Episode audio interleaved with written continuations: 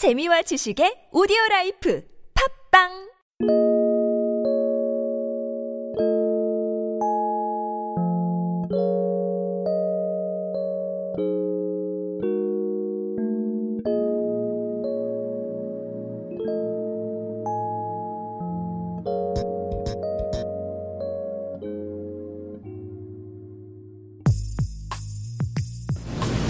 생각은 기술이다. 팟캐스트 강론 15번째 시간을 시작하겠습니다.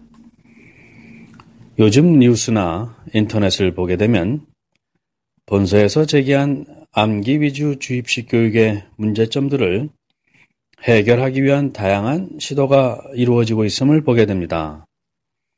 이제 서책형 교과서나 연필과 공책 등을 가지고 수업을 하는 것이 아니라 디지털 클래스라고 하여 초중고 교실에 첨단 디지털기기가 설치되어 교사는 전자칠판을 사용하게 되는데 왼쪽 면에는 윈도우 기반의 인터넷을 띄워놓고 또한 오른쪽 면에는 안드로이드를 기반한 다양한 애플리케이션을 동시에 사용하는 기술이 선보였습니다.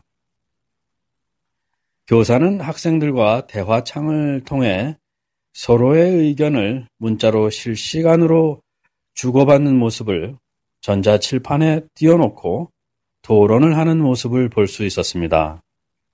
또한 교사는 학생들과 대화를 주고받으면서 전자펜이나 손가락을 사용하여 다양한 색상으로 중요한 내용을 직접 전자칠판에 표시하거나 필요한 내용을 애플리케이션의 대화창 위에 직접 써놓으며 수업을 하는 것이었습니다. 이제 학생들은 태블릿 하나만을 가지고 여러 정보와 지식을 습득하며 토론할 수 있는 기술적인 하드웨어와 소프트웨어 기반이 완벽하게 갖추어져 있는 것이었습니다. 정말로 IT 강국 대한민국의 위대성을 다시 한번 느끼게 하는 장면이었습니다. 이렇게 전자칠판에 기본적으로 띄우는 디지털 교과서는 수업 내용의 요약뿐만 아니라 자료 검색을 위한 하이퍼링크, 참고 문헌 자료, 사전, 백과사전, 멀티미디어 링크 등이 한 곳에 모아져 있어 실로 전 세계 모든 지식 정보 자료가 손안에 있다고 할 수 있는 상황이었습니다. 이러한 초정보화 시대에서 어떤 특정한 정보 지식 내용을 무조건 주입식으로 외우는 과거의 수업 방식이 얼마나 무의미했던가를 절신히 느끼는 그런 수업이었습니다. 매일매일 날로 생성되는 새로운 정보 지식들을 모두 주입식으로 외우는 식의 공부는 가능하지 않을 뿐 아니라 매우 비효율적이라는 것입니다. 또 한 가지 현재 한국에서 진행되고 있는 매우 의미 있는 교육 개혁은 바로 거꾸로 교실 수업이었습니다. 무엇인가 유익하다고 생각될 때 그것을 받아들이는 흡인력이 뛰어난 우리 민족이 이제 매우 유용한 수업 설계 방식을 도입하고 있어서 정말 기쁘게 생각하고 있습니다.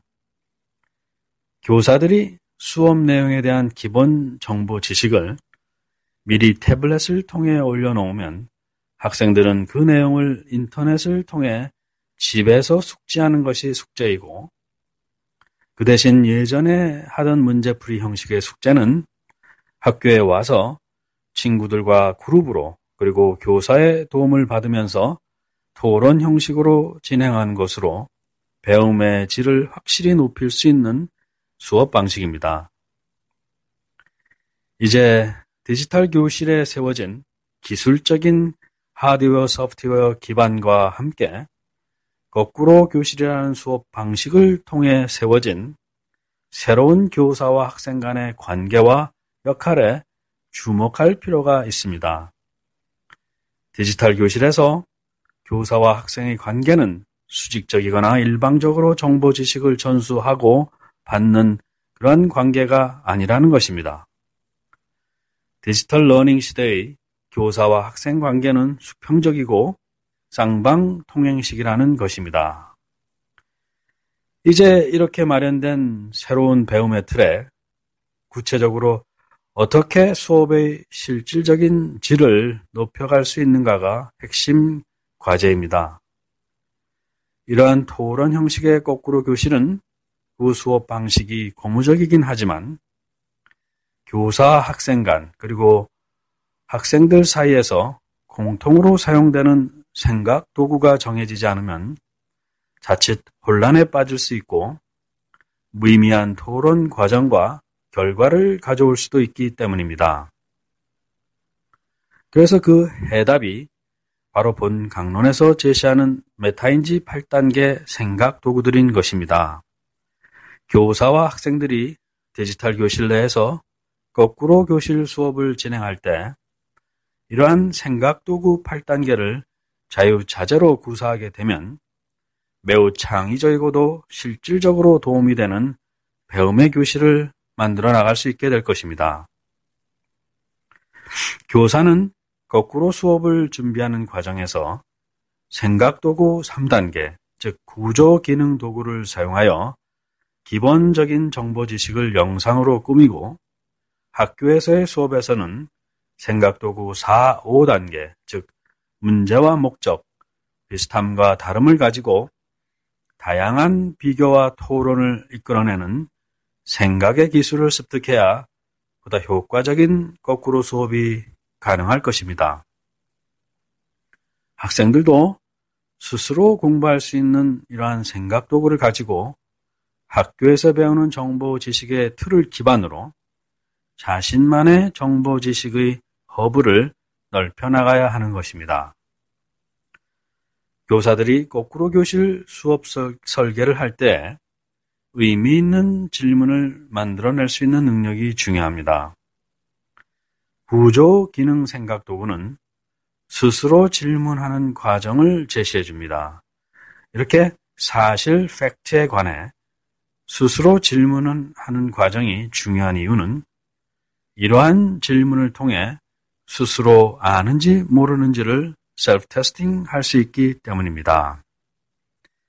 이와 더불어 교사와 학생들이 디지털 교실에서 좋은 질문을 많이 생성해 낼 수 있는 것이 매우 중요합니다.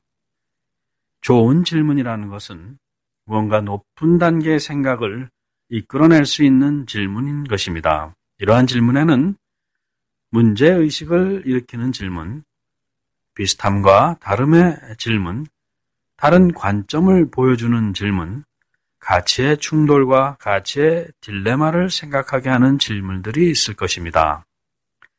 구글에서 설치를 하면 바로 답이 나오는 구조 기능에 관한 질문은 그리 좋은 질문이라 볼 수 없습니다. 이러한 것은 스스로 자신에게 하는 질문으로 기본적으로 학생 스스로 습득해야 할 정보인 것입니다. 예를 들어 역사 수업 교실에서 교사가 초, 중, 등 학생에게 내가 만일 태조 왕건이라면 백성들에게 어떤 이야기를 했을까? 이러한 질문을 할 수도 있는데 이러한 질문이 보다 의미 있는 토론을 가져오려면 그 전에 먼저 비슷한 사례와의 비교 분석이 반드시 있어야 합니다. 예를 들어 태조 왕건과 태조 이성계를 구조 기능의 생각 도구를 사용하여 분석 기술해보는 노력이 있고 난 후에야 의미 있는 토론의 주제가 될 수 있다는 것입니다. 이러한 비교 분석이 없는 경우에는 의미 있는 토론의 내용과 결과가 나오기는 매우 힘든 것입니다. 지난 시간에 살펴본 것과 같이 무엇 무엇에 대해 안다고 하는 것은 그 무엇이 그와 비슷한 것과 어떻게 비슷하고 어떻게 다른지를 아는 것이라 하였습니다.